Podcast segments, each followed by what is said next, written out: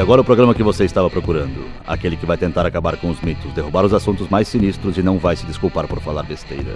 E se você já escutou algo semelhante em algum lugar, não é pura coincidência. Começa agora o Braçagem Forte com Henrique Buenaventura e Esteban Quito. E aí galera, Estevam da Suricato aqui. Alô, Henrique Boaventura, diretamente de Caxias do Sul. Ah, sentiu o Galvão Bueno agora, né, meu? Bem, amigos, estamos aqui diretamente de Caxias do Sul. E eu não sei os times de futebol de Caxias do Sul. Só sei de Porto Alegre, eu acho. Tá, meu, e o que, que nós estamos fazendo em Caxias do Sul? Estamos aqui diretamente da Selecione. Tô fazendo o sotaque com a mão aqui, lógico, como todo bom italiano. com a mão. Claro. Cara, isso é, é ridículo isso. Não é ridículo, meu. É parte de- do idioma falar com a mão. Então nós estamos aqui, acabamos de dar um curso de New England IPA. E sobre o que, que é o programa hoje? É, serva com prestígio. New England IPA. Tcharam. Ora, vejam só, depois de dois programas de Seva sem prestígio, bem entre aspas aqui, coelhinhos voado- voadores, vamos falar sobre Quê? coelhinhos voadores. Bah, meu. Bah. Meu, tu precisa ser mais blogueiro, velho. A vida hoje em dia é tudo isso, meu. Tu tem que saber essas coisas hypadas. Não é só cerveja hypada. Tá bom, meu.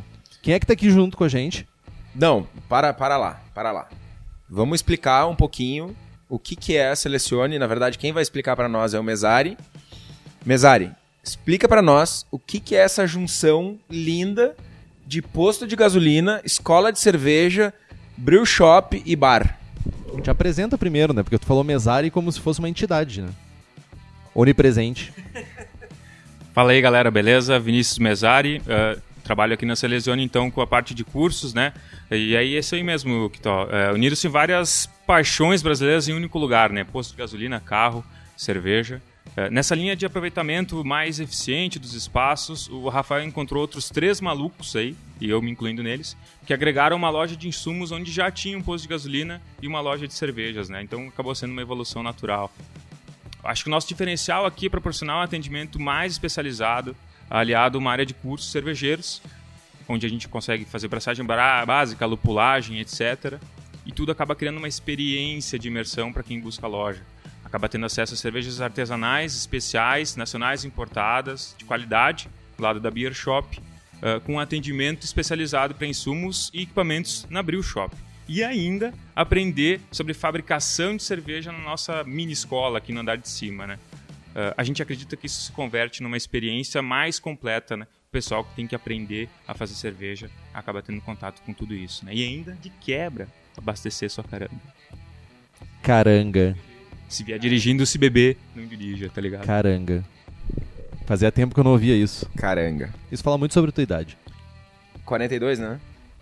33 aninhos, por enquanto. Tá? Trabalhar na mina de carvão faz isso com a pessoa? Vendi óculos de sol na praia, né? Peguei muita estrada de chão, pneu murcho. Tá, vamos dar. Então, que, meu, o que, que a gente fez aí? Fala um pouquinho do, do, do curso, como é que foi a experiência. Foi nosso primeiro workshop como, como braçagem forte. Já tinha feito outros cursos, workshops separadamente, por, pela Suricato, pelo Henrique, não sei quem contrata o Henrique. Mas, né?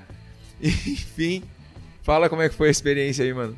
Primeiro de tudo, contrata nós. Veja só, viajamos pro Brasil inteiro. Meu, esse teu lado pedinte é muito chato, velho. Eu ganho coisas. Só te digo isso e tu tem inveja. A inveja é uma merda. Ah, tu e os beer influencer aí, meu. Sabe Não, falar. cara, eu sou podcaster influencer.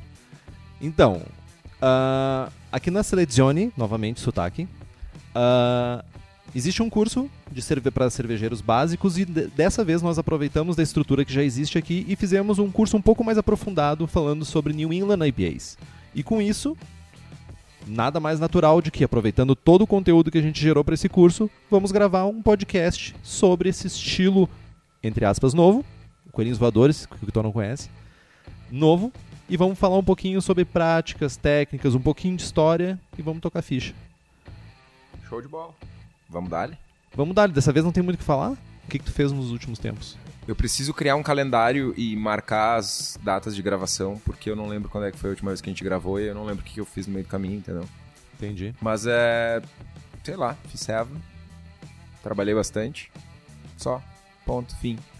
Eu vim de Porto Alegre a Caxias de madrugada, eu tô morrendo de sono. Quer um ombro pra chorar? Tem o mesário aqui. Opa! Parece melhor que o teu. Bora, vamos falar de estilo então. Vamos começar já assim, a seco? Sim. Direto? Direto. O Mesari volta ainda, eu acho. Não. Não, a gente- ele, ele parece muito comercial. Eu volto, sim.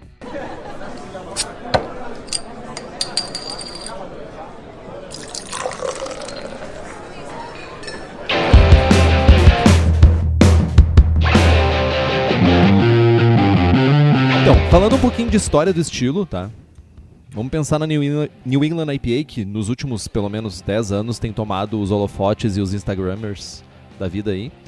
Ah, tudo começou num pub lá em Vermont, chamado Vermont Pub and Brewery, super original, lá em 1988. Ele foi criado pelo Greg Noonan, falecido Greg Noonan, que também é o cara dos livros que a gente sempre menciona, tá aí o New Brewing Lager Lager Beer. Beers, baita livro.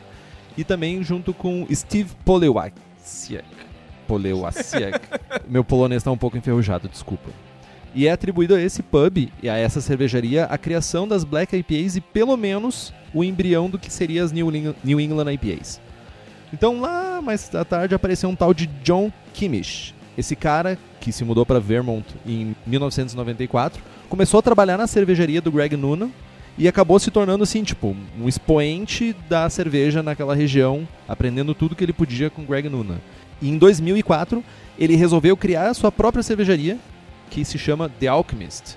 E uma das principais características dessas cervejas que eram criadas pelo Kimmich era o fato de elas serem servidas frescas e nunca serem vazadas. E elas estavam sempre turvas. Tocou alguma campainha aí na cabeça? O que, que parece cerveja assim? Não.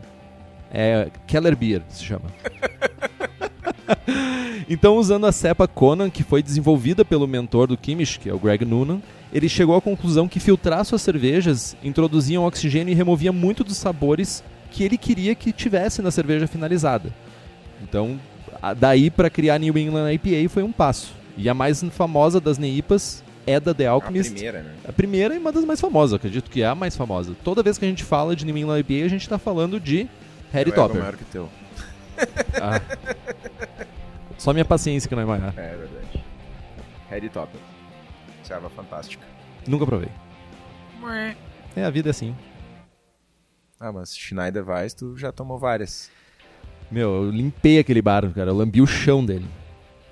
Cara, mas é uma, uma coisa engraçada da, da Harry Topper, quando ele passou a enlatar, ah, tinha uma percepção na época de que ceva turva não era ceva boa, enfim, tinha aquela coisa de a ceva ser o mais límpida possível e tal. E aí ele meio que, inclusive tem na lata, ah, drink from the can, beba da lata. Porque, ah, ele, ele vem com uma cachaça lá, com uma história de que ah, na lata os aromas são melhores e os sabores são melhores, não sei o que. Mas na real é que a ceva era turva e, aspas, feia. E a galera não enxergava valor nisso. Então ele ah, começou a introduzir essa cultura de beber da lata, tentando meio que tentando evitar a galera.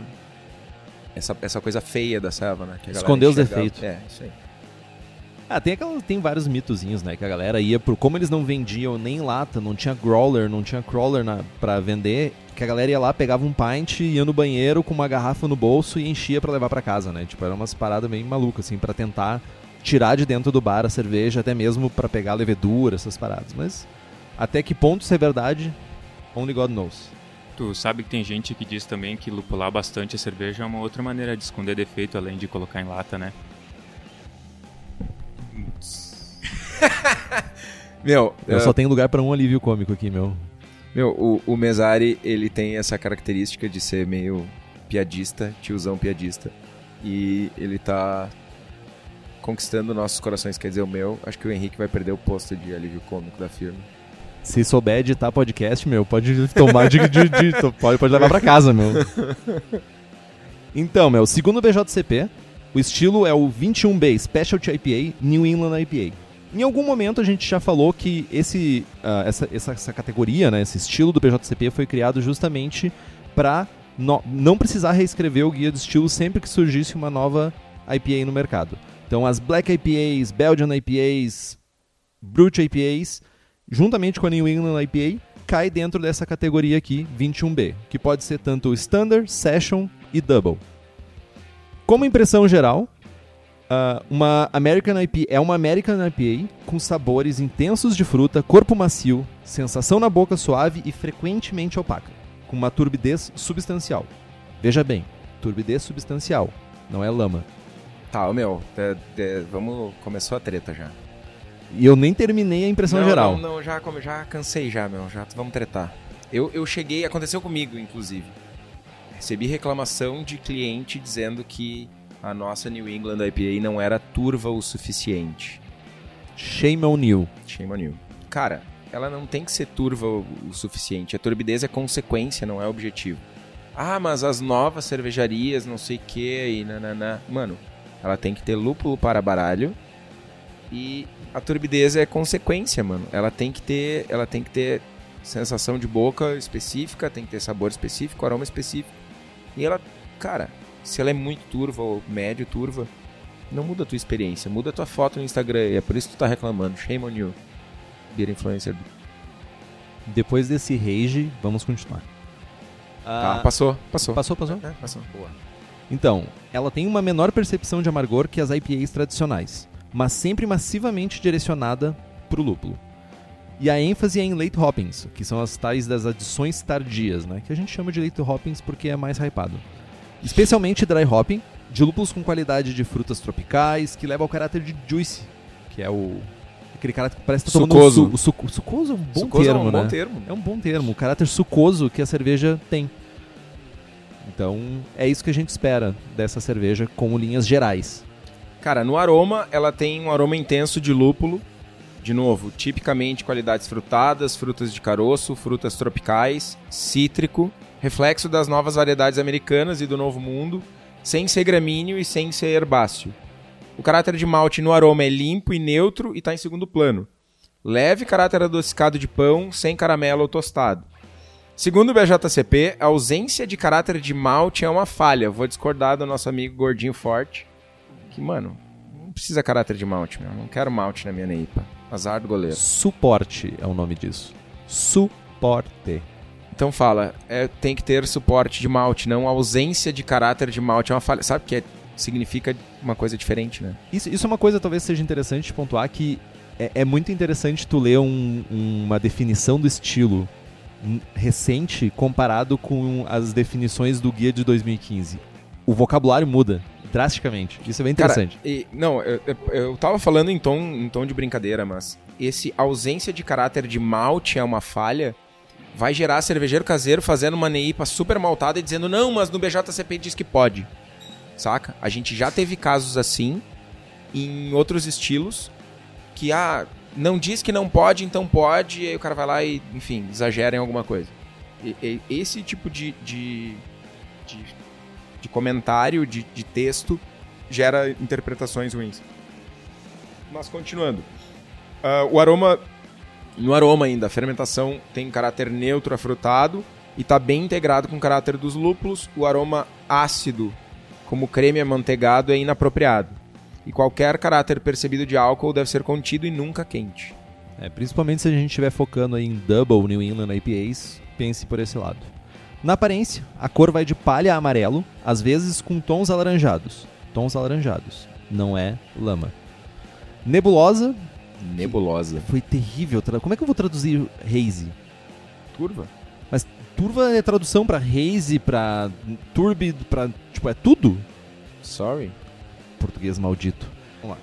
Ela não deve ser uma lama, ela não deve ser um starter como se tivesse 500 mil gramas de levedura em suspensão e muito menos leitosa. Ah, qualquer coisa em suspensão na cerveja, lúpulo, grumos de levedura, etc., são uma falha pro estilo. E o colarinho de médio semelhante a um merengue. Então a gente está falando de um, um rock solid colarinho merengue. É a melhor tradução de rock solid, eu acho. Com uma retenção de alta a muito alta. No sabor, de novo, a gente tem uma presença de, de lúpulo muito alta, refletindo as mesmas características do aroma, ênfase em frutas, caráter de fruta tropical madura, fruta de caroço, frutas de pomar e cítrico sendo as mais comuns. A percepção de amargor pode ir de baixo a médio alto, frequentemente mascarado pelo corpo ou pelo final da cerveja. O caráter de lúpulo no retrogosto não deve ser áspero. O sabor de malte é de baixo a médio, geralmente neutro e às vezes com caráter de grãos, pão ou leve dulçor. A presença de sabores de tosta ou sabores de caramelo é uma falha. Caráter de fermentação é vai de neutro a frutado, mas assim como no aroma, deve dar suporte aos lúpulos. O final é de seco a médio e o sabor, como creme, farinha ou açucarado, é inapropriado, embora o alto nível de ésteres e baixo amargor pode dar essa impressão de dulçor moderado. Caráter de álcool moderado, dando suporte é aceitável, mas de novo nunca deve ser quente ou dominar. Essa é aquela hora que a galera que bota farinha de trigo para fazer New England IPA deve estar tá dizendo assim: como que eu não posso ter caráter de farinha na minha serva se eu jogo um quilo de farinha de trigo? Morra. Errou.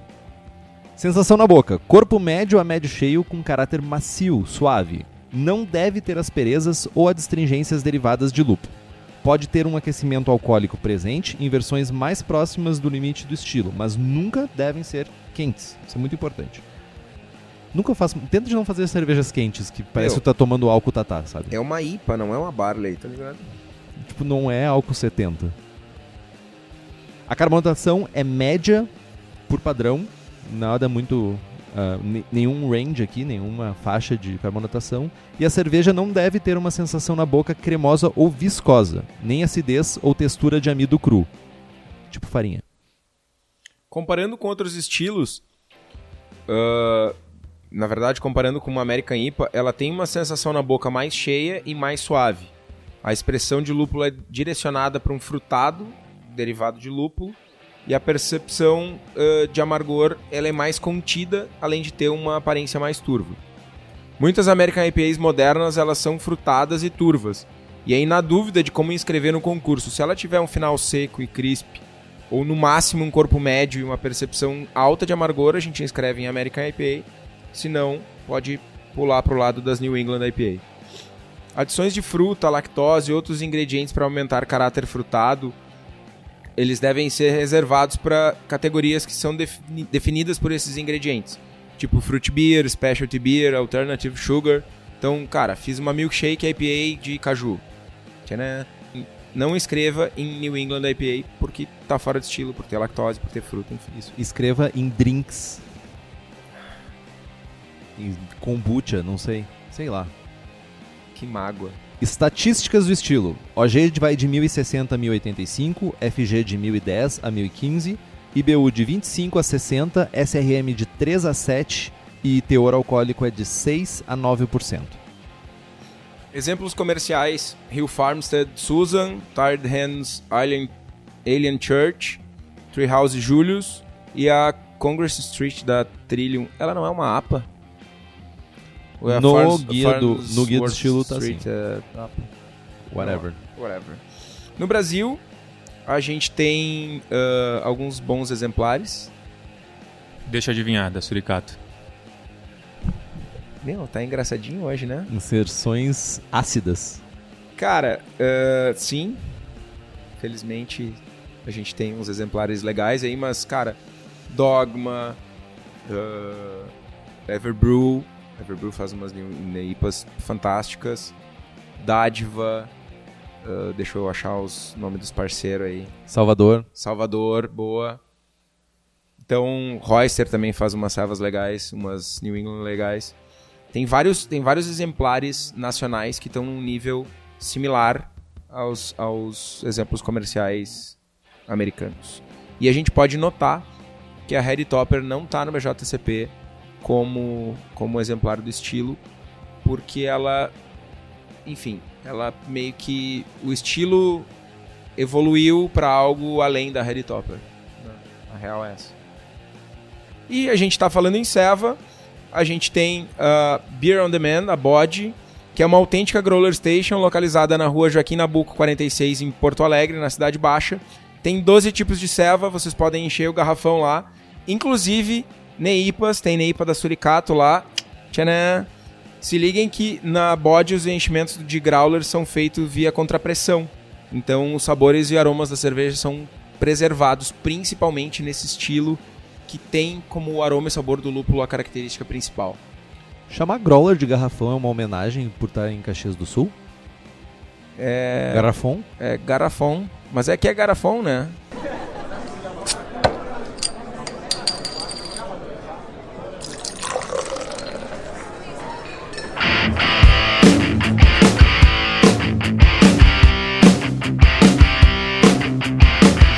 Falamos sobre o estilo conforme o nosso tão adorado BJCP, então a gente vai começar a falar sobre ingredientes, como a gente produz essa New England, IPA. Começando pelos maltes. Malte base pale é o mais adequado porque ele tem um caráter mais neutro. Então a gente está falando quase que todo grist de ma- malte pale. Uma combinação também de malte pilsen e crystal caramelo ou caramelo ah, bem de leve, pode ter um resultado semelhante ao que tu teria com malte pale. Mas eu tenho certeza que o Kitó vai dizer que com Pilsen vai de boas. Vai de boas. Eu sabia. E se tu for usar malte crystal ou caramelo, qualquer coisa acima de 20 Love Bond vai ser uma desgraça. Abaixo também. Grãos flo- flocados como aveia, cevada, trigo ajudam a construir o corpo, que não são obrigatórios o uso, né? Mas que até 15% parece ser um valor aceitável para fazer essa cerveja. Eh, mas por que essa história de usar floco não maltado na, na cerveja, Henrique? Ele vai ter uma carga proteica maior, que vai trazer uma carga proteica maior para a cerveja, que vai fazer com que tu consiga construir uma sensação na boca mais adequada para tua New England, New England IPA. Então, quando a gente fala que a gente usa uma porcentagem, tipo aí, 15 na receita, depois a gente fala em 18, 20% de ah, algum tipo de grão flocado, a gente está querendo trazer uma carga proteica que vai contribuir positivamente para o corpo e para a sensação na boca da nossa cerveja. Açúcares simples podem ser usados para aumentar a densidade no mosto sem aumentar o corpo. Dextrose, sucrose ou açúcar refinado. Mas as- digamos que 10% é uma boa regra, abaixo de 10%. Tá, meu. Chegou aquele momento que tu passa vergonha no programa. Mais um. Falando de malte, eu tenho que te perguntar. Tu já estreou o moinho que tu pedichou vergonhosamente pra cerveja da casa? Já, já testei. Conta a tua experiência, então. Cara, melhor moinho do mundo, meu. Simplesmente fácil de fazer o setup, fácil de configurar ele, joga em cima do balde e daí tu pega, liga a furadeira. Eu tenho uma furadeira em casa, então mais fácil ainda. Liga a furadeira, É bota um homem, né? Eu, eu sou. Ele é o tal do handyman. Meu, eu tenho tudo em casa, meu. E na mochila também. Eu tenho alicate na mochila nesse momento. E, cara, é tudo que a gente fala e tudo que o Kitó sempre falava do, do moinho de rolos lá da cerveja da casa, eu assino embaixo. É uma beleza, tenham em casa, vocês nunca mais vão precisar malte moído na brew shop. Vocês vão moer em casa, vão querer usar aquela desgraça. Pra quem é da região metropolitana de Porto Alegre, pode dar um pulo no espaço da cerveja da casa, na rua Paracatu 220, no Igara, em Canoas. E pra quem não é da região metropolitana de Porto Alegre, acessa lá cervejadacasa.com e compre o seu moinho, compre a sua receita. Em breve, já falamos isso, né? Estamos devendo. Em breve, receitas do Braçagem Forte. Estamos devendo. Abraço, Daniel. Cara, falando de mostura, a mostura pro estilo é, pode ser uma mostura simples, numa faixa aí em torno de 66, 67 graus, é o mais, é o mais comum, o mais usual. Ah, evitar uma, uma mostura com rampas, já que as proteínas que constroem o corpo são desejáveis. Então a gente não quer. A gente quer um pouco desse haze, a gente quer um pouco dessa, dessa proteína em suspensão na cerveja. Pouco. Pouco. Pouco haze. Pouca proteína. E quanto ao pH dessa mostura, a gente precisa ter alguma observação especial? Ou esquece essa história de pH e o que, que é pH? Ah, O cara acabou de fazer uma pergunta que gera um programa inteiro, tá ligado?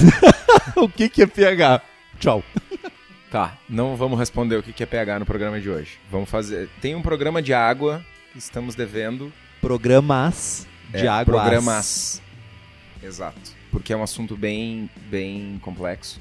Mas respondendo a tua pergunta de uma maneira resumida, ah, a gente não tem um pH de mostura alvo diferente de outras, de outras braçagens. A gente vai mirar em algo tipo 5,3, 5,4, 5,5, porque a atuação enzimática na mostura é a mesma. né? A gente está usando malte pilsen e aveia flocada e a gente vai usar a enzima do Malt Pilsen da mesma forma que numa outra mostura. Então a gente não precisa ter um procedimento especial aqui. Uh, falando de lúpulo agora, uh, outra coisa que é de certa forma polêmica no estilo é que o amargor ele tem um papel de suporte. Ele equilibra com o corpo e o dulçor dos maltes. E a gente tem uma percepção de amargor menor. Então, numa American IPA com 60 IBUs, a gente vai ter uma percepção de amargor muito mais intensa do que numa, numa Neipa com os mesmos 60 IBUs. Né? É, tem, inclusive tem cervejarias que usam a hashtag IBU is tá ligado? Não é ter um número no rótulo, dizer que a cerveja tem 60 IBUs ou 70 IBUs ou X IBUs, não é uma informação fidedigna quanto ao nível de percepção de amargor que a gente tem na cerveja.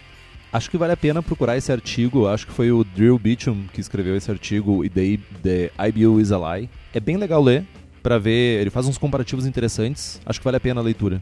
Vamos botar no post. É, eu boto no post, como sempre.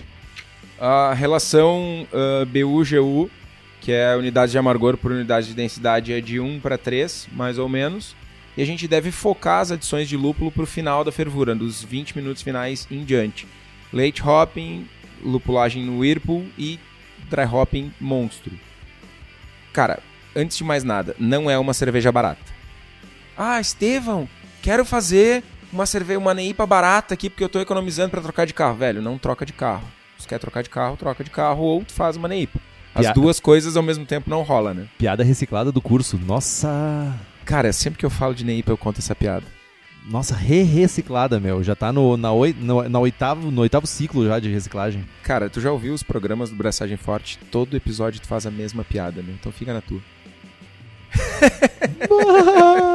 o cara vem pra Caxias e cresceu a unha. Cara, é a convivência. Tá, mas vamos lá. Não é uma ceva barata e não faz muito sentido tu fazer uma cerveja onde o principal elemento da cerveja é o lúpulo. Tu quer bastante aroma de lúpulo, tu quer bastante sabor de lúpulo e tu vai lá e economiza do lúpulo, no lúpulo. Não faz muito sentido. A gente vai usar no dry aí pelo menos 10 gramas por litro. E aí tem a pergunta: qual é o máximo? Eu vou usar de 10 gramas por litro até o infinito e além.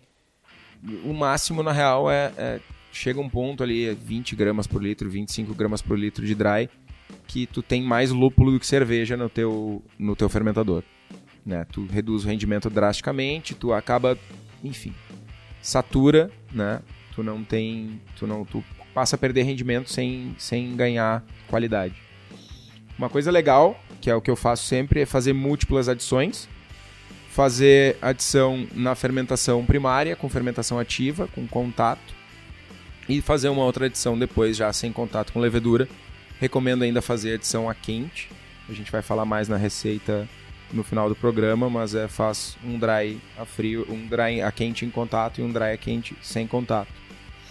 No dry a quente com contato com a levedura, a gente quer biotransformação. Explica para nós, Henrique, o que é a biotransformação? A biotransformação é um estudo recente que vem se fazendo sobre a adição de lúpulos durante uma fermentação ativa. Diz os conhecedores, diz os estudiosos, que essa adição durante esse, esse, essa parte do processo faz com que a interação entre lúpulo e leveduras gere novos compostos que vão levar a tua cerveja a ter sabores que tu não teria somente com a adição de lúpulo ou com, com leveduras. Então, é uma área super cinza ainda da cerveja. Não se tem muito conhecimento, não se tem ainda muitos estudos com resultados objetivos, mas continua sendo estudado e é total factível os testes do cervejeiro caseiro com isso. Aqui eu queria falar de duas coisas que são preocupantes ou pelo menos devem estar no seu roadmap quando estiver fazendo uma cerveja, uma New England, New England IPA, tá? Uma delas é o hop creep. Tá? O que, que é o hop creep, tá? Uh, em alguns estudos recentes, aqui, 2018, indicam que altos níveis de dry hopping levam a problemas como diacetil na cerveja finalizada. Eu digo recentes, mas é tipo. A primeira vez que se ouviu falar de Hop Creep foi lá em 1893, cara. Tipo, lá no final do século XIX. De uma maneira bem simples, os lúpulos contêm uma quantidade pequena de alfa e beta amilase, assim como as dextrinases limite. Então, o que, que isso acontece? Em cervejas não pasteurizadas, pode existir uma conversão de açúcares que não houve durante o processo natural, levando a cerveja a refermentar ou ter uma fermentação na garrafa que tu não está prevendo. Então, o efeito disso pode ser que tua cerveja consiga baixar até dois platos no período de 30 dias. Não trabalhamos com platos. Dois platos são 8 pontos de densidade. Obrigado, calculadora de conversão. De nada. Isso leva a um aumento tanto da carbonatação quanto do teor alcoólico. Isso é uma coisa muito interessante que pode levar até 15% de aumento de carbonatação e 1,5% de teor alcoólico a mais na tua cerveja. Então é uma coisa que a gente tem que cuidar dependendo da nossa carga de lúpulo. E também tem a oxidação do lúpulo, a famosa Purple Beer, que basicamente na presença de oxigênio, a presença do oxigênio na transfega ou no invase pode levar à oxidação dos lúpulos. O impacto pode ser desde a alteração de cores até a diminuição dos aromas e dos sabores da nossa cerveja. Então o que a gente tem que fazer é diminuir ao máximo a exposição ao oxigênio na parte fria da cerveja. Fermentação, etc.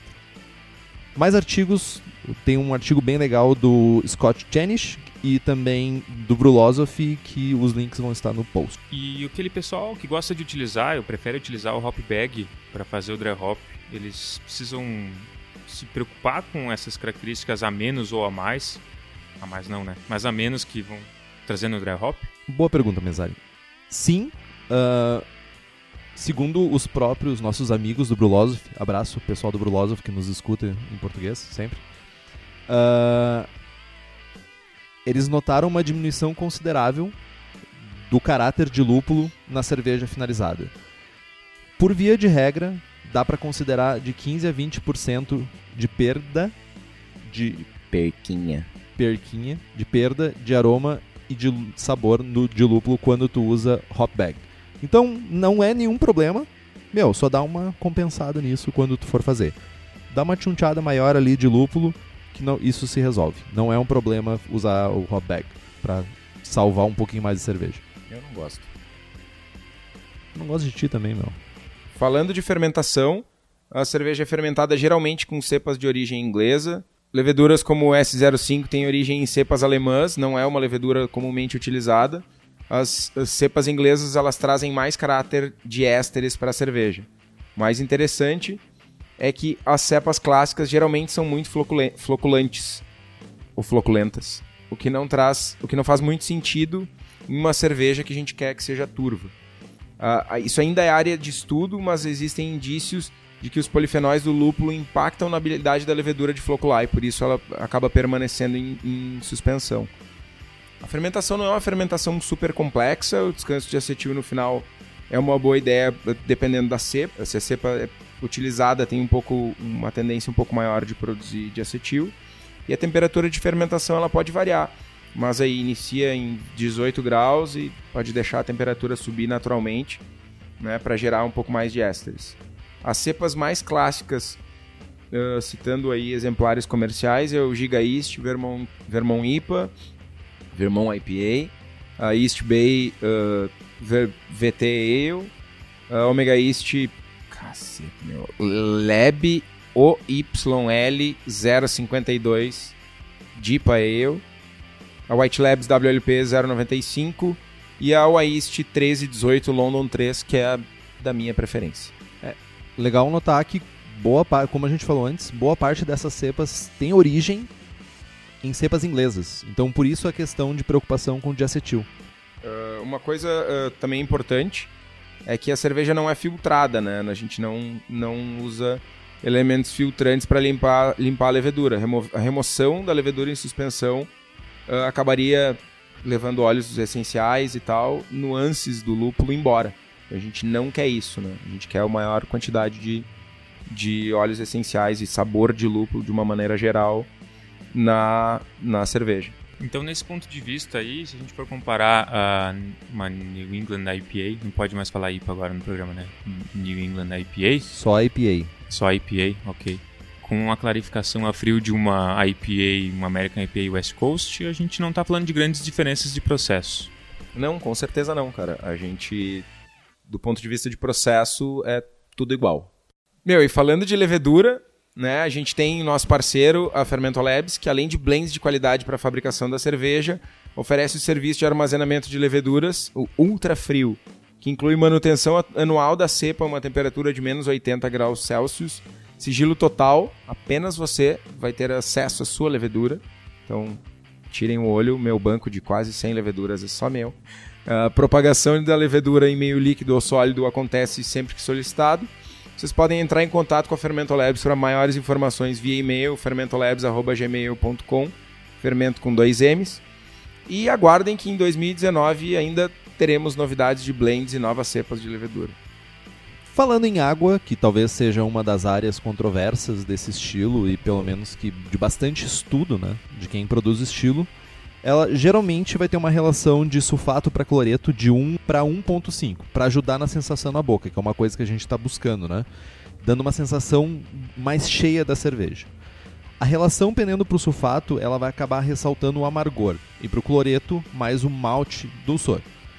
E isso não, não, não tá escrito em pedra nem nada disso, tem um artigo também interessante, o Scott Jennings, para quem não sabe, ele tem muito texto sobre New England IPA e ele está escrevendo um livro sobre isso especificamente, além de ter uma cervejaria e a gente pagar um pau legal para ele. E ele fez vários experimentos com relação cloreto-sulfato, ou sulfato-cloreto, para testar justamente o impacto que isso tem na cerveja. A, uma, uma coisa bem interessante que tem aqui é que a gente não depende só dessa relação para ter sensação na boca na cerveja. A gente depende do lúpulo, a gente depende da água, a gente depende dos maltes. Então não tente encontrar tudo que tu tá buscando só na água. E a galera que faz Sparge ou não Sparge, né, ou Biab, Tribloco, Bibloco, enfim, é, precisa se preocupar em alguma coisa de mudar o tratamento de água entre um método e outro? É, só tem que ter um, um cuidado que a correção de água ela, ela compreende toda a água cervejeira, né? E aí quando tu tá fazendo um método de, de, de, de mostura não sparge, tu vai adicionar o sais junto com toda a água, que na, na verdade essa é a parte, é, é, o processo sem preocupações, quando tu faz um, uma mostura com sparge, tu tem que te preocupar com o pH da água de lavagem, que não pode passar aí de 5,5 5 e 6 para a gente obter não não ter arraste de taninos, né, que um pH mais alto ocasiona arraste de taninos que vai gerar a astringência na cerveja, que é algo que é defeito em tudo que é cerveja. Carbonatação 2.5 volumes, direto ao ponto, como a gente falou antes, não é uma faixa de carbonatação, é 2.5. Abraço pro goleiro. Tem algumas cervejarias no Brasil que usam carbonatações mais baixas e pessoalmente eu não tenho uma opinião formada. Tem relação com a sensação na boca, né? Então, tipo, a variação na carbonatação vai impactar em como tu sente a cerveja na tua boca. Então... Sim, mas a opinião formada é se é melhor ou pior. Não sei. Entendi. Não sei o que eu acho. Eu miro em 2,5 sempre. Quase todas as cervejas, talvez. Né? Bom, desafios da serva então. Cara, escolha de lúpulo, uma escolha de lúpulos adequados, frescos, né? É um resistir à tentação de comprar aquela safra 2014 por 20% do preço. Cara, se, se a safra anterior ou safras anteriores fosse, fossem a mesma coisa, uh, não seriam mais baratas. Né? Esse é o primeiro ponto. É, não pega aquele lúpulo fechado de 2014 fechado em saco de pão, tá ligado? Tipo, não faz isso, meu. Uh, outro desafio bem importante da cerveja são os cuidados com a oxidação. Né? Uh, a cerveja sofre por ser uma cerveja clara, por ser uma cerveja uh, com uma alta carga de lúpulo, ela sofre bastante com oxidação. Então, evitar o contato do mosto e da cerveja pronta, principalmente com oxigênio. Evitar o contato da cerveja com peracético, que é um vilão bem malvado em relação à oxidação. Né? Uh, outro desafio da cerveja é resistir à tentação de, de forçar uma turbidez, sei lá, maluca, parecendo starter lupulado. Não é, não é esse o objetivo. A correção da água é um desafio também.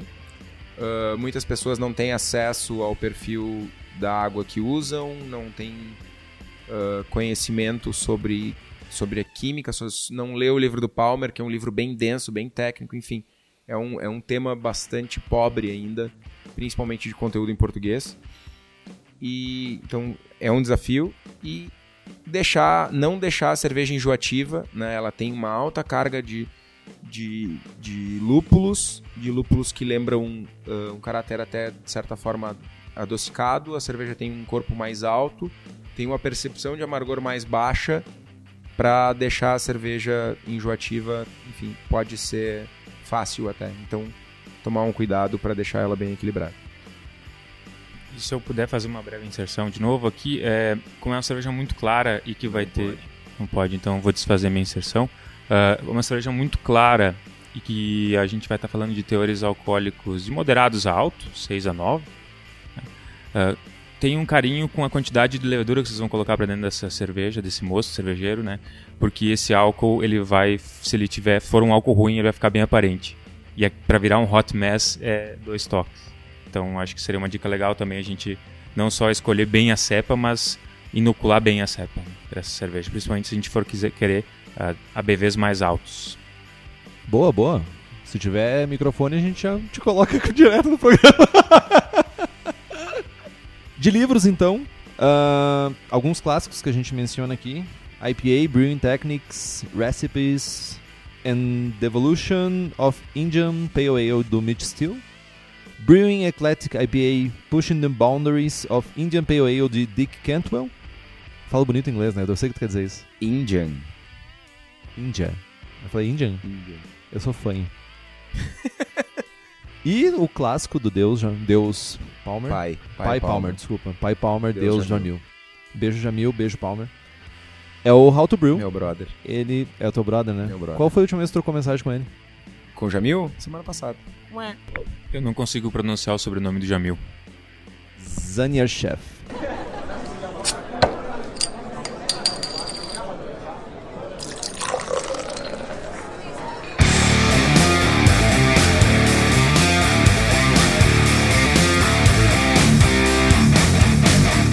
Vamos falar de receita então. Vamos falar da tua receita. Eu não vou dar o, o, a prata da casa, que é a New England IPA que ganhou o então, IPA aqui. Então tá, meu. Sabe o que, que é o mais legal? É que cada vez que me perguntam, ah, qual é a receita da meu ego e tal, não sei o que, eu dou uma receita diferente. Então o Mesari agora vai perceber isso na prática, que a receita que eu falei que era da meu ego hoje de manhã no curso é diferente da que eu vou falar aqui no programa. Maior que o teu ego, só a tua vontade de ser engraçadalho, é isso? Tcharam! Vamos lá. OG 1082, FG 1019. Viu, já tá diferente. Uh, cor 5 SRM ou 10 EBC. 80 IBUs calculados. Uh, Rager. Chupa. É o mesmo que o Jamil, Deus Jamil usa. Uh, 70% de eficiência. Uma inserção importante aqui é sobre Chinset e outros modos de cálculo de BU. Não importa qual tu usa, desde que tu use sempre o mesmo e que para as pessoas que tu for para passar a tua receita usem o mesmo que tu. Só isso. Tipo, é a única coisa que precisa garantir. Isso aí, boa. Uh, 60 minutos de fervura. O grist é super simples: 82% de malte pilsen, 18% de aveia em flocos. E na lupulagem a gente vai ter 20 IBUs de amarilo, 30 IBUs de citra e 30 IBUs de galaxy adicionados a 20 minutos do final da fervura. Vamos lá, a mostura é uma rampa simples a 66 graus de 30 minutos, que não é simples, e depois uma rampinha a 72 graus por 20 minutos. Mesh out de 15 minutos a 78 graus. E a gente vai para a fermentação. Usamos o London Ale 3 da Waste, fermentamos a 19 graus. E aí vem a parte interessante, a parte juicy da receita. Tcharam. Meu, eu tô, eu tô ficando cada vez melhor em piadas ruins. Uh, a gente faz dois, dois dry hoppings. A gente faz um dry hopping a quente com contato. Então, no finalzinho da levedura ali, no quarto final de fer... No finalzinho da levedura é ótimo, né? No finalzinho da fermentação, no quarto final, a gente vai adicionar 6 gramas por litro de citra e 2 gramas por litro de mosaic. E aí vai passar mais uns dois dias, três dias, a cerveja vai terminar de fermentar. A gente vai baixar a temperatura para 15 graus a levedura vai sair de suspensão praticamente toda e a gente vai fazer um segundo dry de 6 gramas de citra e mais 2 gramas de mosaic. Mais dois dias a 15 graus, baixa para zero, passa aí sete dias no frio, enfim, o suficiente para decantar esse lúpulo, né? Sair de suspensão. E aí a gente manda pro, pro post-mix carbonata e um abraço pro gaiteiro. Purgue todo o oxigênio do seu post-mix. Diversas vezes. Uma, uma, uma técnica boa, uma prática boa, não técnica. É, encher o post-mix de sanitizante até o gargumilho, tem em cima. E trasfegar esse sanitizante para outro post-mix, aproveitar para sanitizar outros uh, via empurrando esse sanitizante com CO2. E aí a gente substitui um post-mix cheio de sanitizante por um, um post-mix cheio de CO2. É mais eficaz do que ficar purgando o post-mix. E não precisa botar 5 kg de pressão, zero, o mínimo possível para expulsar o, o líquido, né, o sanitizante é o suficiente. Exatamente.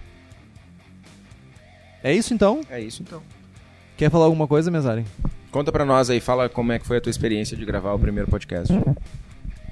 Cara, foi bem legal. Eu tive que tomar uns 4 copos de wheat wine de 15% pra dar uma amolecida na garganta. Daí fiquei muito bêbado. Daí eu tive que comer alguma coisa pra não ficar tão bêbado. Daí eu voltei um pouquinho assim. Ai, daí depois foi tranquilo gravar, mas enfim. Valeu a oportunidade aí, galera. Foi muito tri. É, é show demais fazer isso com vocês. E tá do lado de vocês aqui e falando bobagem junto com vocês. Foi uma oportunidade única e espero que, quem sabe, no futuro a gente possa. Não, não vai se repetir. Tu tá balançando a cabeça negativamente. Ah, ah, a gente não tá falando bobagem, desculpa pessoal. Foi um monte de coisa importante, mas enfim, obrigado aí e até a próxima. Muitíssimo obrigado, Mesari. Dale, mano. Suas inserções no programa foram pontuais, mas certeiras. Precisas. Eu diria cirúrgicas. Cirúrgicas. Compre os livros que estão no post. Nós ganhamos uma porcentagemzinha disso aí, uma berolinha, e você não gasta um centavo a mais por isso. Compre também as camisetas do Braçagem Forte lá na nossa lojinha. Temos camisetas sem prestígio e com o logo do Braçagem Forte. Apoia a firma, importante. Eu tô com a camiseta, vocês não estão vendo, mas eu tô com a camiseta sem prestígio aqui que fez o maior sucesso. É a tua cara. Um abraço para Versus Uniformes, que nos patrocina e nos apoia desde os primórdios desse programa. Que... Abraço, Vanderlei. Abraço. Que tem camisetas, camisetas polo, uniformes profissionais, jaquetas, moletons e fica lá em Bento Gonçalves, aqui no Rio Grande do Sul, que pode, vocês podem entrar em contato com eles através do fone 54, que é o código de área 3452 0968 ou através do site versus.ind.br, Indie de Indústria. E a Versus Uniformes é a fornecedora oficial do Serva Serra. Serva Serra, nossos brothers de sempre, né? Estamos aqui no terreno deles. Um abraço pro pessoal da Serva Serra que nos apoia também. Faça como o Guilherme Daltoé e nos apoie pelo link do Braçagem Forte lá no Apoia-se. apoia.c barra braçagem forte. O link tá lá no post. Valeu aí. Abração pro Guilherme Daltoé que pediu um abraço pra nós hoje, é Eu queria mandar um abraço especial pro Guilherme. Conheci teu irmão ontem, mano. O cara falou tri bem de ti, disse que vai levar umas suris pra ti aí, em- aí no Paraná. Abraço. Importante cobrar ele, hein? Né? Agora não tem escapatória, tá gravado, mano. Cobra ele. Ele falou que ia tentar levar um barril também. Compre! Curta a nossa página no Facebook, nos siga no Instagram, Twitter, do que tó, Mano, que Twitter, velho. e assine o feed pelo nosso site. Estamos também no Spotify. Se você gosta do programa e quiser fazer um review no, no iTunes, isso significa muito pra nós. Cada vez que você faz um review, cada vez que você avalia o nosso programa, a gente aparece mais e a gente consegue levar pra mais pessoas o programa. Nós vamos fazer uma camiseta agora escrito Não tem Twitter. Compartilhe os episódios com seus amigos. Tem dúvidas, sugestões de pautas, críticas, e-mail para contato arroba abraçagemforte.com.br ou mande uma mensagem para nós no Facebook. Falem com o Henrique. É isso? É isso. Abraçagem forte? Braçagem forte.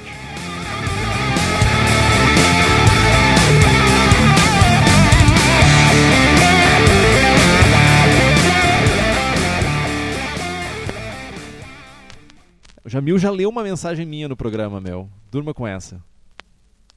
Tu, Ele me respondeu uma dúvida. Tu chegou a mencionar aqui no programa que responderam um questionamento teu no podcast do Bruoso? Não, não comentei. Tu nem sabia, né? Eu te sabia sim. Não, eu ouvi. Parabéns. Henrique Boaventura. Sim. O pessoal é muito querido do Brulosophy. Não é à toa que eles nos escutam, né?